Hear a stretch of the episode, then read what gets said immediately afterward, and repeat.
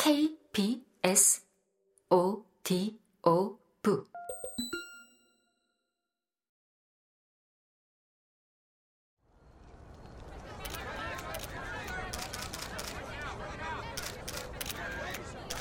아직 다 끝난 것은 아니지만 어쨌든 이 투표함이 현재 얻지 못한 것.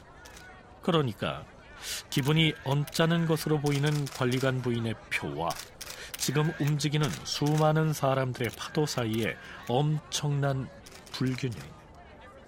이 불균형을 지금 당장은 가장 기본적인 분배 정의의 맥락에서 받아들이기 어렵다 해도 우리는 성급하게 어떤 결정적인 판단을 내리지 말고 신중하게 아무런 질문 없이 주의 깊게 사태가 이제 막 시작된 사태가 어떻게 전개되는지 지켜볼 필요가 있다.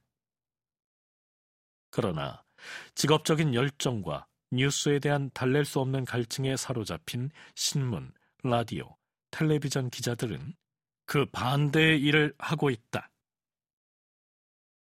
그들은 이리저리 뛰어다니며 녹음기와 마이크를 사람들 얼굴에 들이대고 묻는다. 아, 왜 4시에 집을 나와 투표를 하러 나섰습니까? 모두가 똑같은 시간에 거리로 나왔다는 것이 이상하다고 생각되지 않습니까? 그러나 그런 느닷없는 호전적인 질문에 대한 답은 고작 이런 것들이었다. 뭐 그냥 우연히 그 시간에 투표를 하러 가야겠다는 마음을 먹게 됐습니다. 자유로운 시민으로서 우리 마음대로 오갈 수 있는 것 아닙니까? 아니, 누구한테도 그 이유를 설명할 필요가 없죠. 이런 멍청한 질문을 하라고 얼마를 줍니까? 내가 몇 시에 집을 나서든 말든 무슨 상관이요. 나한테 그 질문에 답을 하라고 강요하는 법이 있어? 미안하오만 나는 변호사가 있을 때만 이야기를 하겠소. 예의 바른 사람들도 있었다. 그들은 위에 나온 예들과는 달리 신랄한 질책이 빠진 답을 했지만 그들 역시 기자들의 모든 것을 집어삼킬 듯한 호기심을 만족시켜 주지는 못했다. 그들은 그냥 어깨를 으쓱하며 말했다. 이것 보쇼. 나도 대기하는 일을 무척 존경하고 또 되게 조그만 거라 해도 뭐 어쨌든 좋은 뉴스를 내보내도록 돕고 싶소. 하지만 안타깝게도 내가 할 수 있는 말은 시계를 봤더니 4시기에 가족한테 좋아 가자. 지금 안 하면 못한다. 뭐 하고 말했다는 것 뿐이요. 아니 왜 지금이 아니면 못합니까? 그게 웃기는 거예요. 보시다시피 말이 그냥 이렇게 나와버렸소. 생각을 해주십시오. 머리를 짜내주세요. 아니, 그럴 가치가 없는 일이요. 다른 사람한테 물어보시오. 뭐, 다른 사람들은 알지도 모르니까. 하지만 이미 쉰 명한테 물어봤습니다. 그랬더니 아무도 답을 못하더군요. 그랬겠지. 근데 수천 명이나 되는 사람들이 똑같은 시간에 집을 나와 투표를 하러 갔다는 게 이상하다는 생각이 들지 않습니까? 아, 물론 우연히 일치지. 하지만 뭐 그렇게 이상할 건 없는데. 아, 왜 이상하지가 않죠?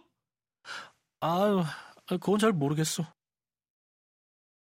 다양한 텔레비전 프로그램에서 선거 과정을 지켜보던 논평자들은 자신의 분석에 근거가 될 확고한 사실들이 부족한 상태에서도 교육받은 사람들다운 추측을 내놓느라 바빴다.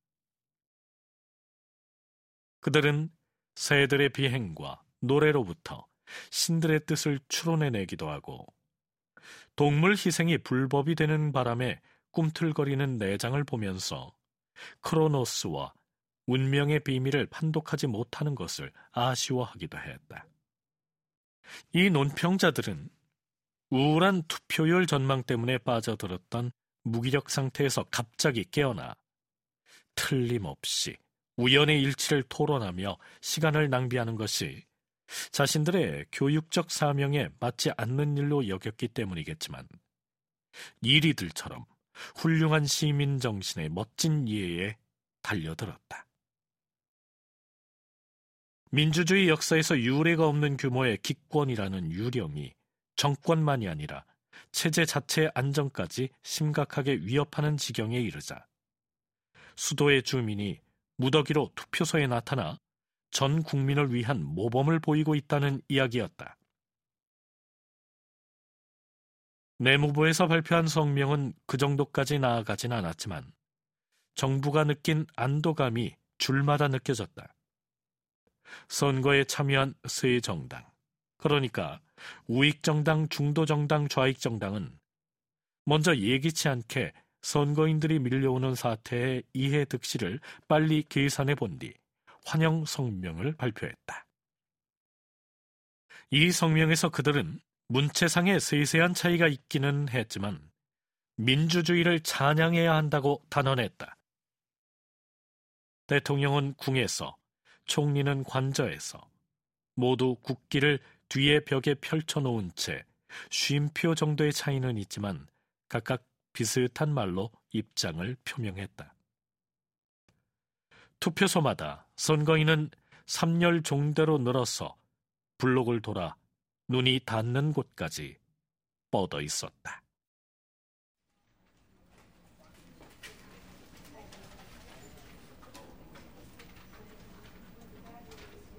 도시의 다른 모든 관리관들과 마찬가지로 제14 투표소의 관리관도 자신이 역사의 특별한 순간을 살고 있다는 사실을 아주 잘 알았다.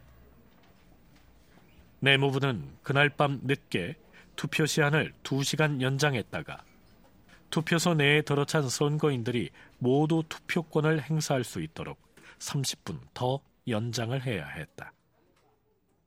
마침내 투표소 사무원과 정당 참관인들은 지치고 배가 고픈 몸으로 투표함 두 개에서 쏟아낸 산더미 같은 투표 용지 앞에 섰다.